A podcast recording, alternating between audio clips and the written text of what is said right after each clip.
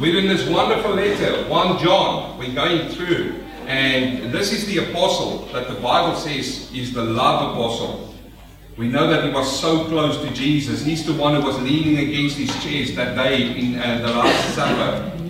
He's the one. He's the only one who was at the cross when he was crucified. Did you know that? All the others ran away. But John was there at the cross. It was him when Jesus looked down, he says, Take care of my mother. John was there. This apostle of love, he's known as the apostle of love. And you know, if you look through all of the, the, the chapters that we've worked up to chapter 4, have you done that? I've said it a few weeks ago. You need to go through and, and, and circle all of the words love there. And how many did you find? A lot. Because he talks a lot about love. And I wonder why it is so. It is because love is so important. Love in the church of God is so important. And, and guess what? We're going to talk more about that love today. Because God is love. And we're going to hear that today. Somebody walked on this beach and wrote down there, God is love. And I love it. I just hope the water keeps back so that somebody else can walk past there and read that. My mother in law went back to South Africa uh, she had kidney problems and she had to go back because in New Zealand she wasn't going to come under the state medical. She wouldn't be able to go for dialysis in New Zealand. And the doctor said to us, you know, we need to make a difficult decision. And she went back to South Africa. And uh, she lost a lot of weight there. But she called me one day and, and she was in tears. And she said to me, it's so wonderful. I was walking on the beach. And, uh, you know, she saw a bird fly in the air. And my auntie was there with her as well. And she said, while she was walking there, these words were written in the ground. These words. She said it was a lonely day for her, and uh, she was talking to God in the skies, and she thought the bird was nice to see, but when she walked on, this wasn't what she saw. But when I came across this last night, it really touched my heart. Because that's what she said she saw. And she called me. She, I was the first one she called, and she, she said, You know what? He really, he touched me.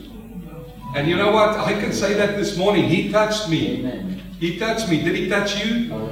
Did he touch you? And if he touched you, your life will never be the same. Amen. And he sends you messages. Sometimes you don't listen. And then he re-emphasizes it and he, he comes back to you. So I want to talk to you today about love is of God. And we're going to hear that in our passage.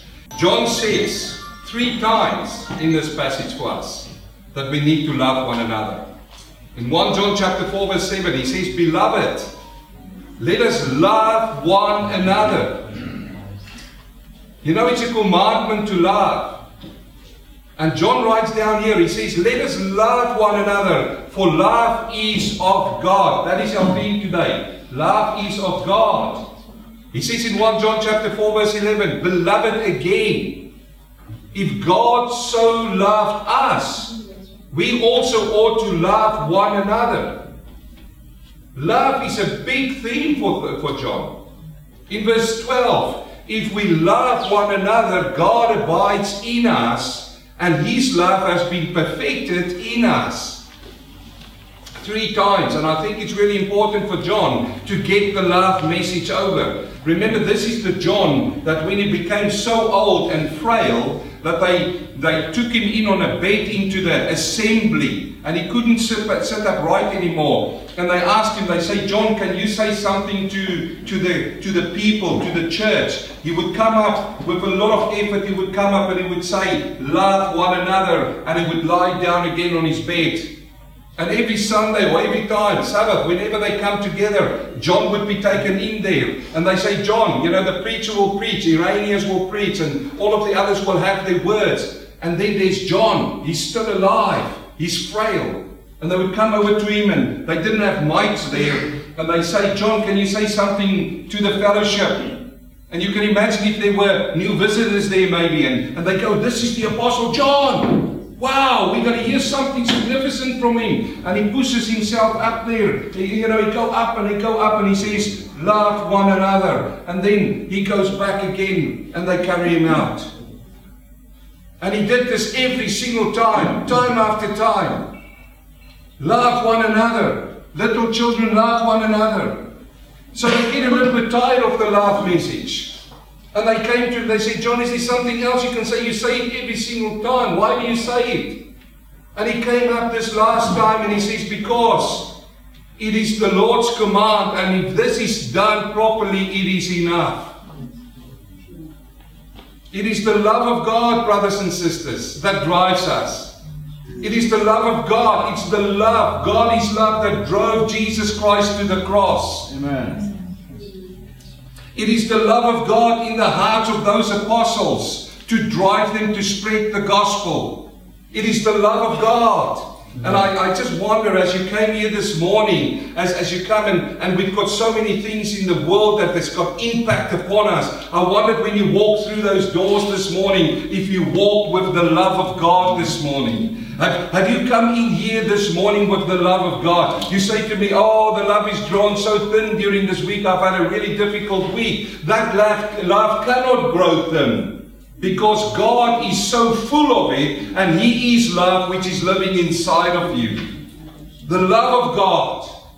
Love is an international language. Who knows that? It's an international language, and it, and it takes nothing to love somebody. Yet it is such an effort for a lot of other people. You see, I love it when, when, when we listen to Johnny three times today, he reminds this church, let us love one another. Let us love one another. He uses the word beloved there. You see that word? And he uses it so many times. Beloved. Go in the letters and circle all the times he uses the word beloved. The Greek word there for beloved is the word agapetos. And look at this now. Agape love is who God is. God is agape. And agape is a sacrificial love. Agape is something that you give that hurts you. That is sacrifice. It's not in the overflow. And this is the root of that word, beloved. And it means it's one who is worthy of love. So if next Sunday I walk in here and I start calling you beloved, don't think there's something crazy with me. I'm just thinking that you are worthy of love. Everyone in this place is worthy of love.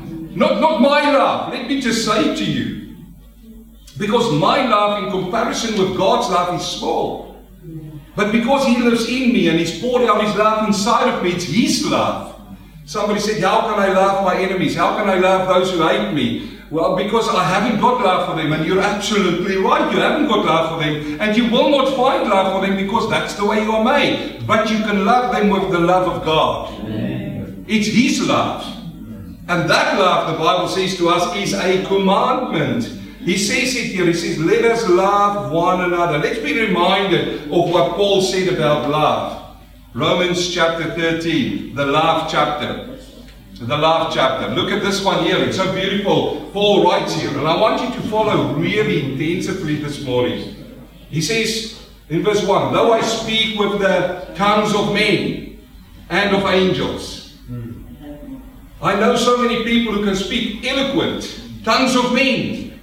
And when they open up their mouths, man, even myself, I go, wow, you know that the Lord has put such a brain in a human being to be able to speak such a beautiful words over his mouth. Have you met those people? There are people who's really good speakers. And, and he says the tongues of men and the tongues of angels. And now he says here, but say that word. because but is a sharp contrast.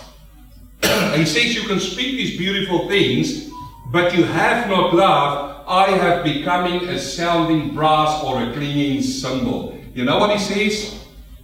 He says you but just noise. Your noise.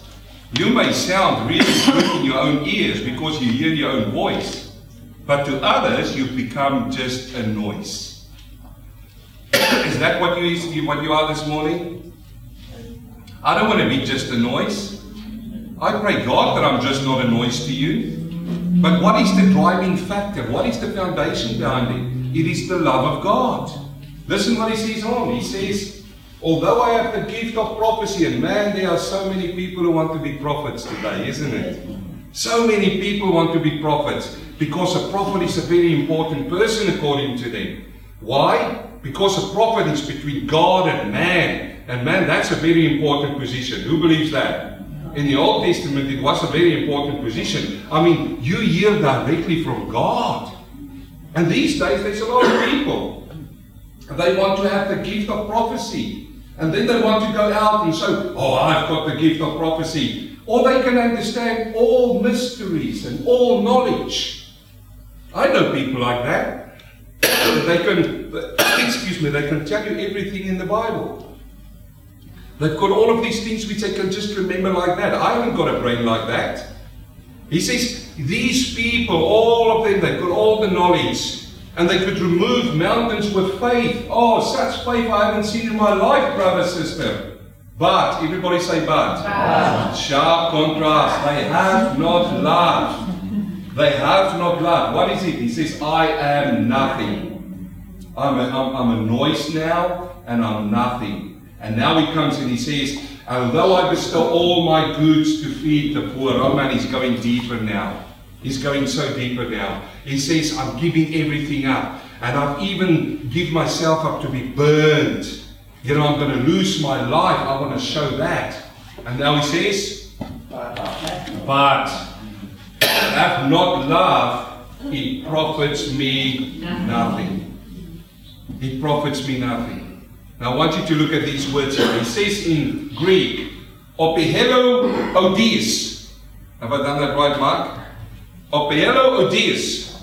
That's the Greek for these words here, profits me nothing. And what does it mean?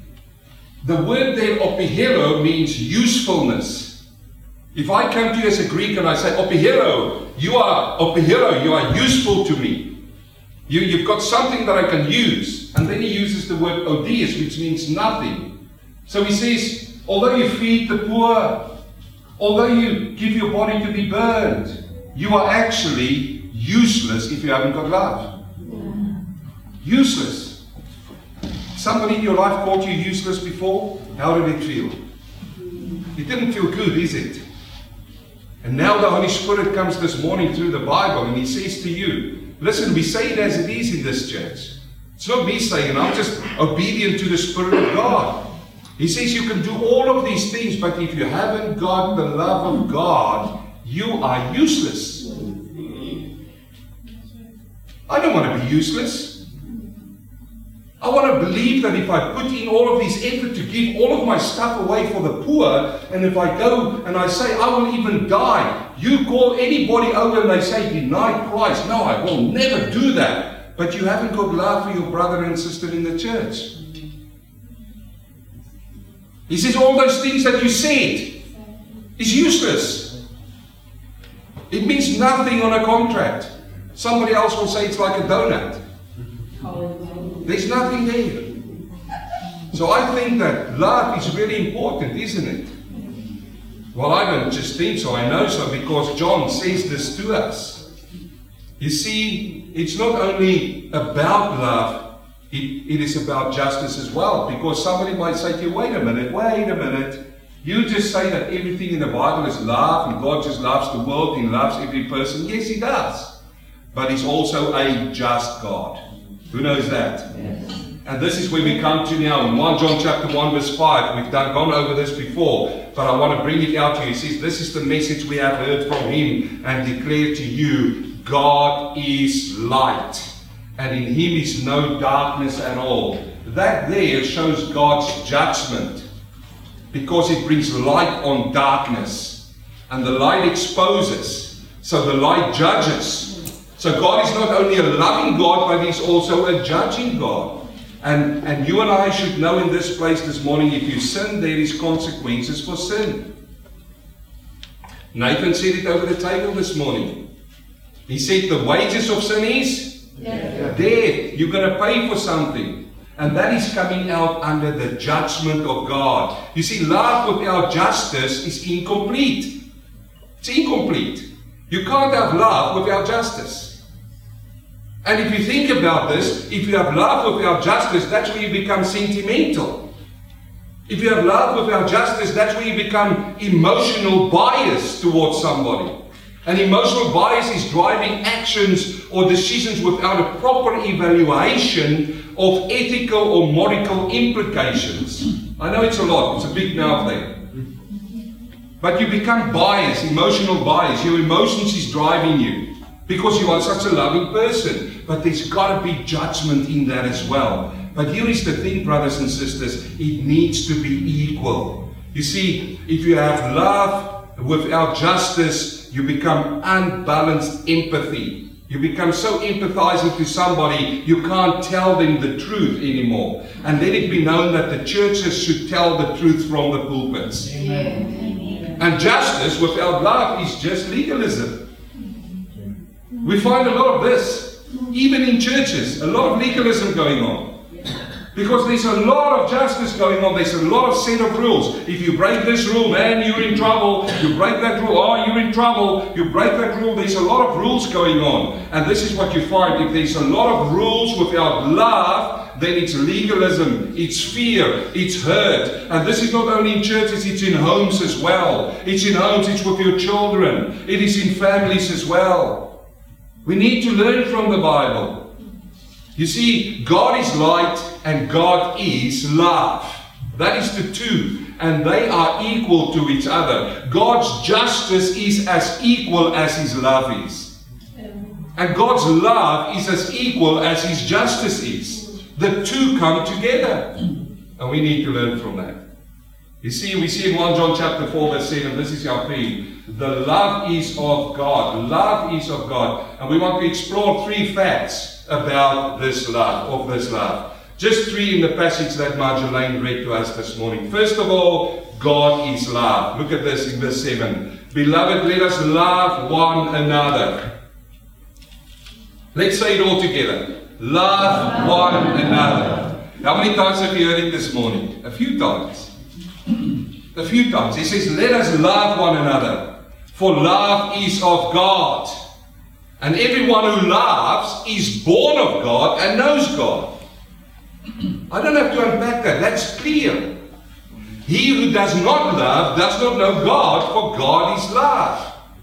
You see, the first thing is that we see is that love is of God.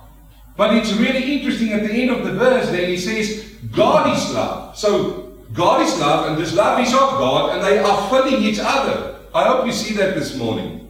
And now we need to use this love to love one another. This is how we need to apply it. But I want to go a little bit deeper this morning because I want to explain to you how it works. Because you can sit there and say, Wow, you're a little bit over my head now. Because love is of God and God is love. How do you bring it together and how does it apply to my life this morning, sitting here in Carrum Downs? Well, I'm so glad you've asked because I'm going to unpack it for you. I want you to notice here this morning, it doesn't say love is God. Have you noticed that? Love does not define God. God defines love. You see, because if you think about God is love, that is His nature. That is who God is. He's not trying to love somebody. He, he doesn't come to you in your darkest time when there's a lot of unforgiveness or hurt going on and he says, Man, I'm going to try so much to give you something of me that you feel better. No, no, God is, that is His being, that is His essence. And that is critical to understand because you're going to see something beautiful. Where is that love this morning? Somebody say, Show me the love of God. Well, I'm going to show that to you. See. You see, um, if we go into Romans chapter 5, verse 5, look at this now. He says, Now, hope does not disappoint. Because the love of God, there's our word, the love of God, that's what we're talking about, has been poured out into your hearts. It's been poured out into your hearts. By whom? By the Holy Spirit who was given to us. The word they poured out, I want you to understand what the word means. It doesn't mean I've got a pitcher here and you bring your glass and I'm just pouring you bits by bits in. It means I'm taking that whole pitcher and I'm throwing it onto you. This is how God has thrown His love upon you and me through the Holy Spirit. Because the Holy Spirit is God. Is He? Do you believe He's God? Yes. God the Father, God the Son, God the Holy Spirit. Amen. So if God is love, God the Father is love, God the Son is love, and God the Holy Spirit is love. Because three in one. So now he says that the love is being poured out into our hearts by the Holy Spirit. You see, That is God's love, and God is love, and He can do with His love what He wants to do with His love. And it's purpose for Him, for His children, when He created us, to pour His love into our hearts. Adam and Eve had the love of God within them before sin came in, entered into the world. And then, naturally, we were born without the love of God. You say, try and taste it for me. Well, you just take a two year old child, okay? a two year old, a toddler. You say to me they are perfectly born, they are perfect, and I go, no, they are born in a sinful nature. You say, prove it to me. I say, yeah, I take them into the mall and they want something, I don't want to give it to them, and then that child turns into something else.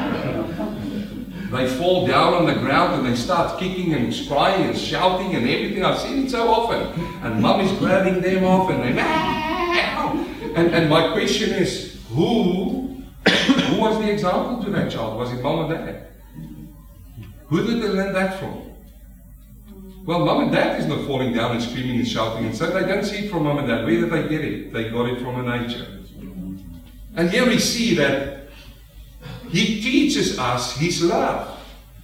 How does God teach us his love? 1 Thessalonians chapter 4, verse 9. He says, But concerning brotherly love, you have no need that I should write to you, for you yourselves are taught by God to love one another. Who's teaching us to love? God is teaching us to love. But we need to listen to the Holy Spirit when He teaches us to love. And I love it, you know, this word here for taught is the word theodidaktos. This one here. Taught, to taught them. It's theodidaktos. It means that God is teaching you by divine instruction. Divine instruction. I love the Greek, don't you? I absolutely love the Greek. Because we just see the word taught there and we, yeah, yeah, we just go over it. But if you go a little bit deeper in, uh, theo dictatos, theo God dictatos, he dictates. God comes in and He dictates in your life how you ought to love. And you and I know this because it's happening to you if you're a child of God. I'm going to prove it to you. But first, we're going to look in Luke chapter 10. There is a man, you know, they came to Jesus, they said to him, What is the law? And he says, You need to love the Lord your God with all your heart and your neighbor as yourself.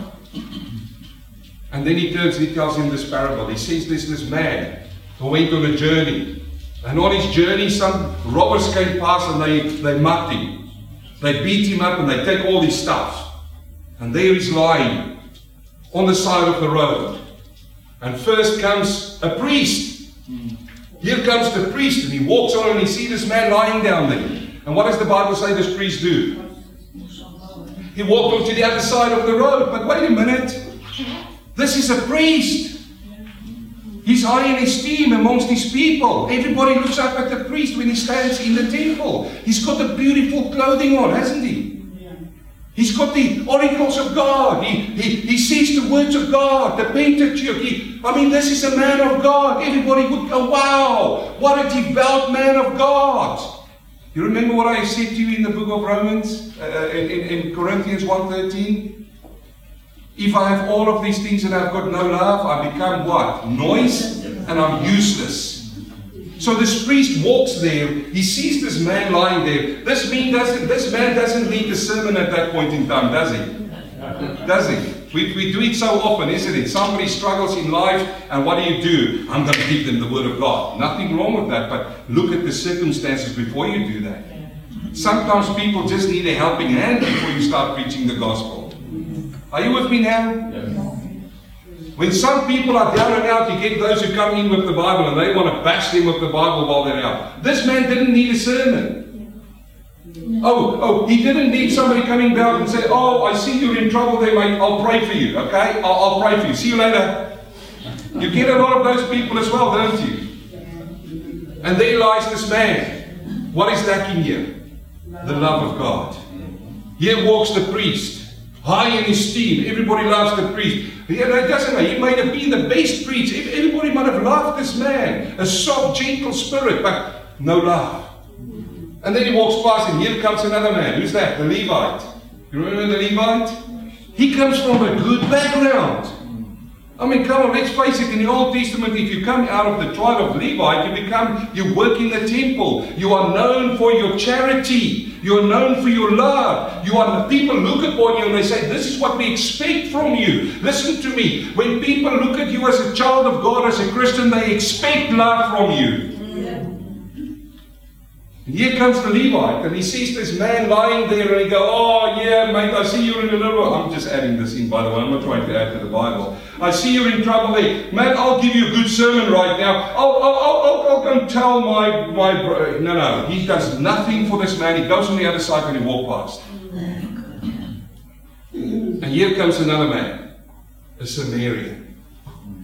The Samaritan man came up to this man picking up, look after his wounds, take him to an inn. He pays for him, and he says, even after you look after him, if there's any money outstanding, I'll come back and I'll pay that for you. And this Samaritan is really interesting because he's not in high esteem upon the people. Why? Because Samaritans were looked down to because they had mixed blood. They were intermarried with other nations when everybody went to Babylon. So the Jews saw them as, as illegitimate children. They didn't see them as the equal, but this man comes. He didn't have the sermons. He didn't have all of the fluff and everything, you know, the clothing. He had nothing of that. But what he had, he had the love of God. He walks over to this man and he helps him. And at the end of that passage, Jesus said, Who have the love here? And they said, The man who showed mercy. Who showed mercy. You want to know what mercy means? Mercy means not to get what you deserve. Yeah. Not to get what you deserve. You and I sometimes come into a situation when somebody do you wrong and, and they deserve what you're going to get them. They deserve every single thing you're going to give them because they've done you wrong. But you know what love do? Love turns around and he says, I'm not going to give you what you deserve. And this is for your neighbor. What about the children of God in the church? The word is so true, isn't it? Look at these words here. He says, but concerning brotherly love, the Greek word there for brotherly love is Philadelphia. It means to show affection. He says, this showing affection, you have no need that I should write to you about this. This showing affection is really good because you see it a lot. It, it's, it's, the, it's the, one of the churches in the book of Revelation. It's brotherly love.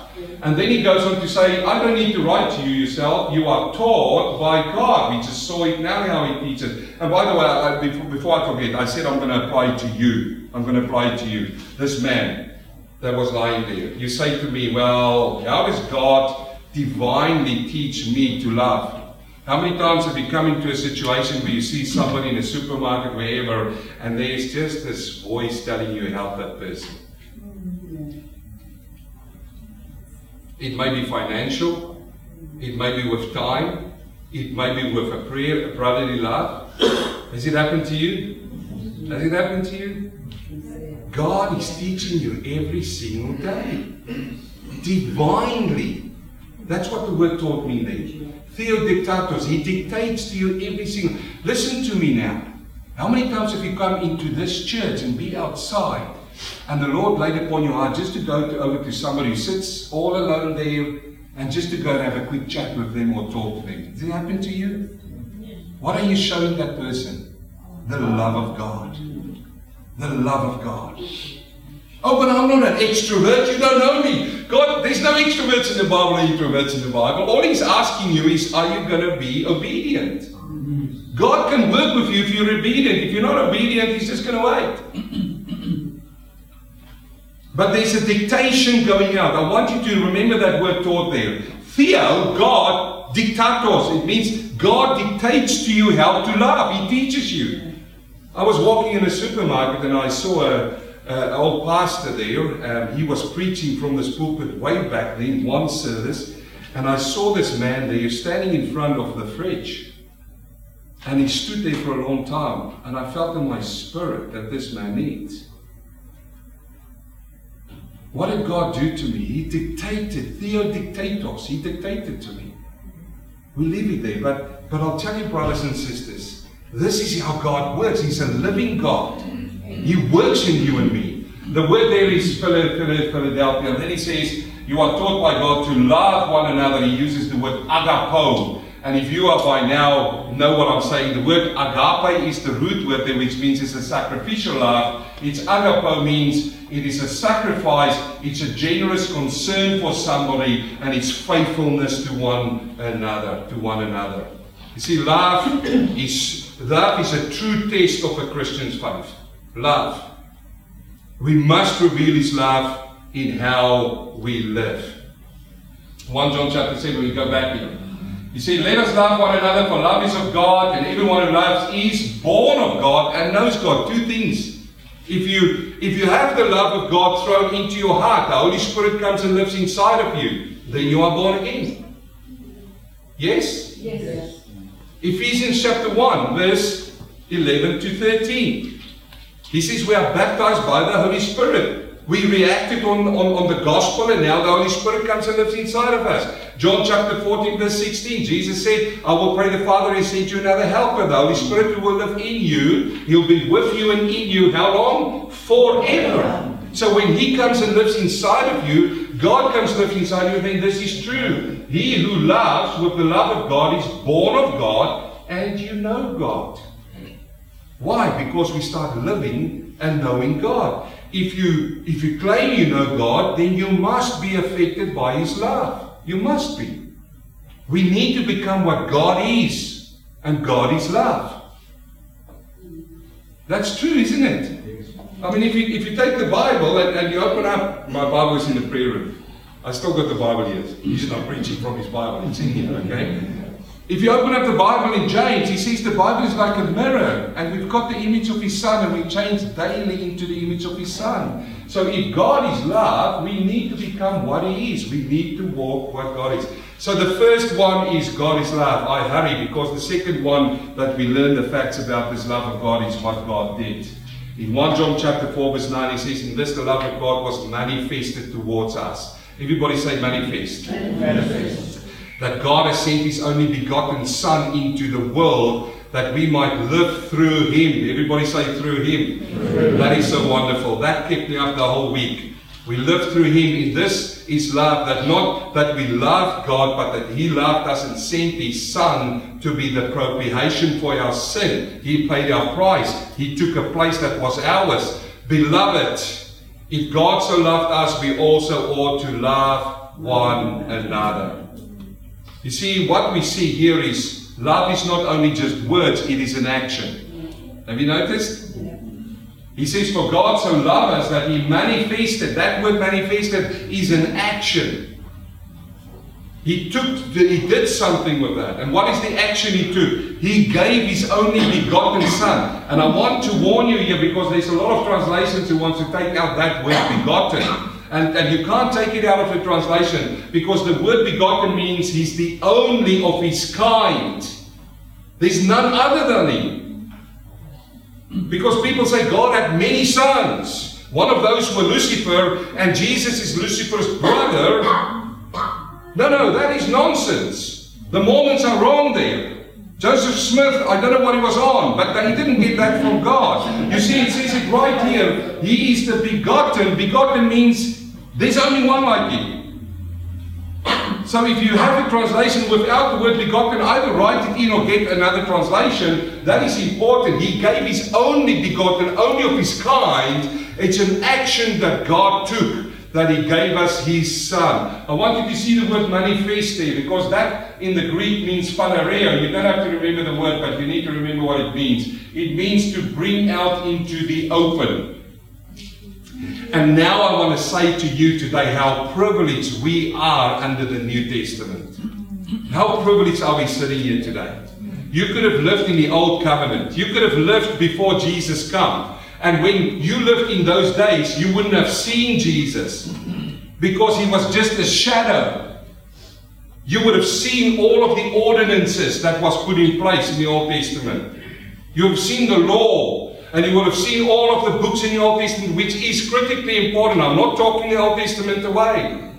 But these words are important for us today. He, uses the word there. He says that God brought into the open for us his Son. So he was there as a shadow, and here he is as a substance in the New Testament. How privileged are we? We don't see the shadow anymore. We see the sun. We see the real Jesus. John is writing in his letters about the real Jesus. 1 John chapter 1. He says, Him who we've seen, who we've heard, who we've held. It's Him, the word of life. I manifest at you. I tell you that I, John, the apostle of love, saw Him. I heard Him. I've touched Him. He's not a shadow anymore. This is so fantastic. I get excited about it. I hope you do too, because it is it is so wonderful to, to know this. If you compare this to what the Hebrew writer writes in Hebrews chapter 10, verse 1, he says, For the law, the law, having a shadow, everybody say shadow, shadow. of the good, everybody say good. good, things to come. So you've got a decision this morning whether you still want to live under the shadow or under the good things that's already come. It's under the name Jesus Christ, and you can shout hallelujah. Hallelujah. This is the Son. He said it right there. He says God brought him into the open. He was here in the shadow. He is in every single of the feasts. All the feasts in the Old Testament talks about Jesus.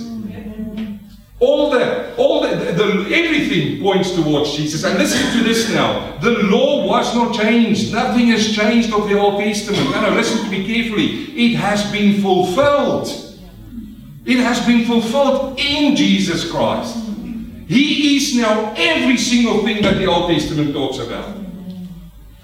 This is what he did. This is the love, the true love. He, we don't have to walk in secrets anymore. This is the shadow of things to come and not the very image of the things. And never, with these sacrifices which they offer, continue here by here, make those approach perfect.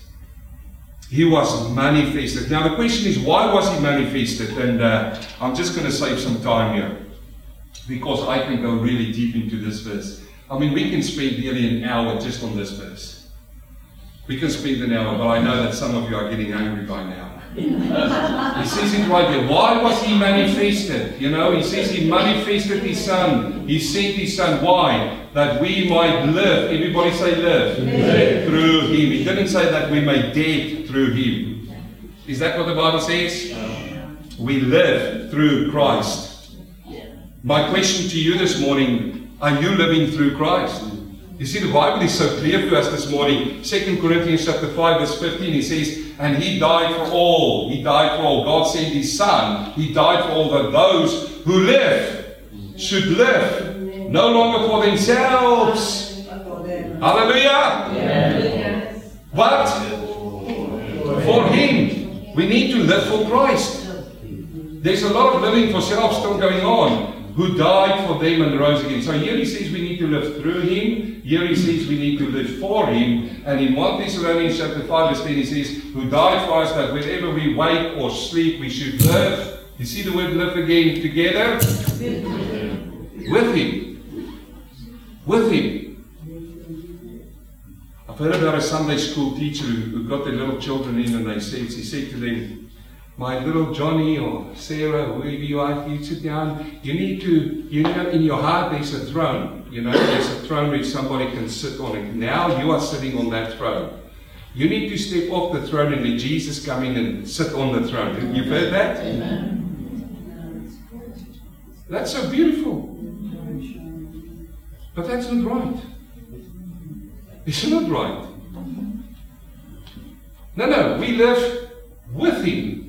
We live for Him. We live through Him. So what happens then? How do we correct this? We tell our little children, yes, correct, you need to get off there. Jesus comes in, and then guess what he does? He says, Now you come and sit next with me. Let's sit together on your throne. And now, now I'm going to theodictactus. I've learned a new word. Praise the Lord. That's a beautiful word. Yes? You like you love that book? You love it? Well, you can have it, brother. It's yours. Theodictatos. God divinely, He, he dictates. Amen? Amen? Now He lives in my heart. I live in my heart because I'm still here. I still got. The, hey, Paul says, "Oh wretched man that I am." Who can save me from this body of sin? He says, The things I want to do, I don't do, and the things I don't want to do, I do. This is Paul. It's not even, it's, it's Paul. And what is happening? In your heart, He lives with us.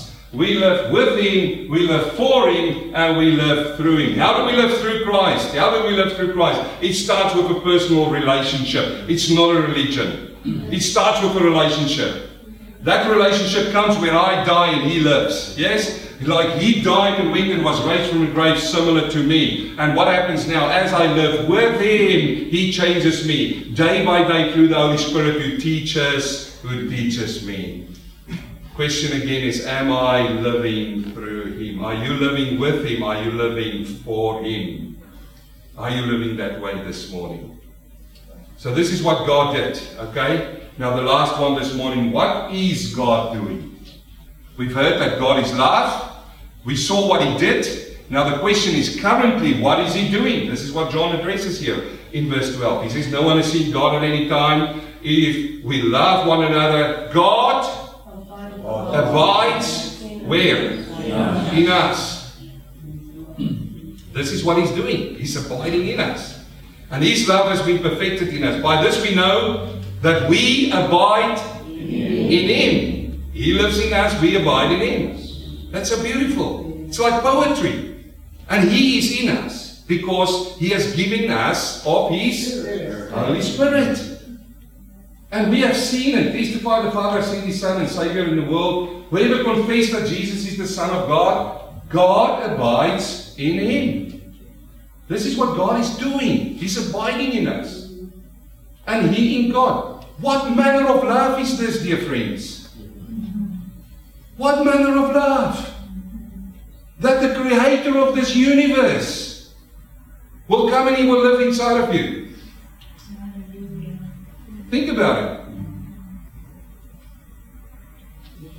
He says God is love, and he who abides in love abides in God and God in him. It made me just quickly to go and see where God lived through the Bible if we follow God's path through the Bible, his dwelling places. He, he had a direct relationship with his, with his creation. You remember in the Garden of Eden with Adam and Eve?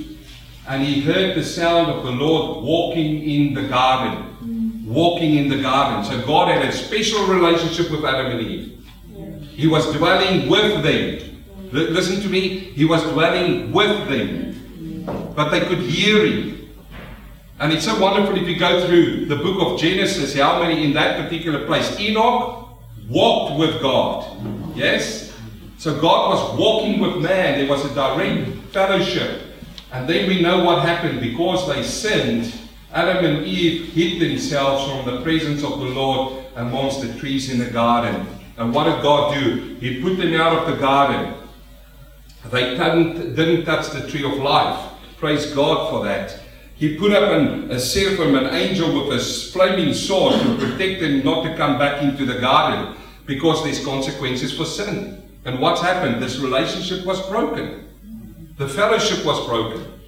The glory was not with them anymore. So then we find later on, he findeth a, a, a dwelling amongst them. He dwelt amongst them. Exodus chapter 25, verse 8. Remember when he started speaking to Moses, he says, I want you to build a, a, a, a tabernacle for me. And he built a tabernacle in Exodus chapter 25, verse 8. And when they finished it, he says, And let them make me a sanctuary that I may dwell amongst them. And we see in Exodus chapter 40, verse 33, that the glory came down and it went into the tent. So God was living amongst them. He had a fellowship that was broken, and now he was living with the people. But then sin came into the nation. And what happened? The glory of God departed. Now we find a more permanent place that is built. 1 Kings chapter 8. We remember that he said to Solomon, he said to David, You know, you can't build my house, and Solomon is going to build him a temple, a permanent. It's not a tent anymore. Now he's going to stay permanently with his people. And in 1 Kings chapter 8, verse 10, and it came to pass when the priest came out of the holy place that the cloud filled the house of the Lord. There was a temple built there. And God could live amongst his people permanently in that temple. So that the priest could not continue ministering because of the cloud, for the glory of the Lord filled the house of the Lord. So first there was a personal relationship, then there was the tent, and now there's a permanent place. But then again, the people sinned against God. And we read that the glory left the house. And then we don't read about that glory coming back again in the Old Testament. And here is the great news, brothers and sisters. He became personal. Now we find in 1 John chapter 1 verse 14 and the Word, which is Jesus, became flesh and dwelt amongst us, and we beheld His glory as the glory as the only begotten of the Father, full of grace and of truth. Where is He living now? He says, Don't you know that your bodies are the temple of God? He's living inside of us. Can you see? He was with Adam and Eve and with them. And then he came into the tent, and then permanent. And every time the glory departed, and now he comes to you and me, and he says the Holy Spirit will live in you. How long? Forever. Why? Why is it now forever in the New Testament? Because before the cross there was only blood sacrifices to cover sins. After the cross it washes it away. Mm. Let's finish. What is God doing? God is abiding in us today. And what is He doing? He's teaching us to love. He's teaching us His Word. He teaches and He convicts. Theodictatos. He's dictating us how we should live. Three things God is love, what God did, and what God is doing. Knowing these things this morning, again, I'm saying like John said, Beloved, let us love one another. Will you do that today? Will you go from this place and love one another?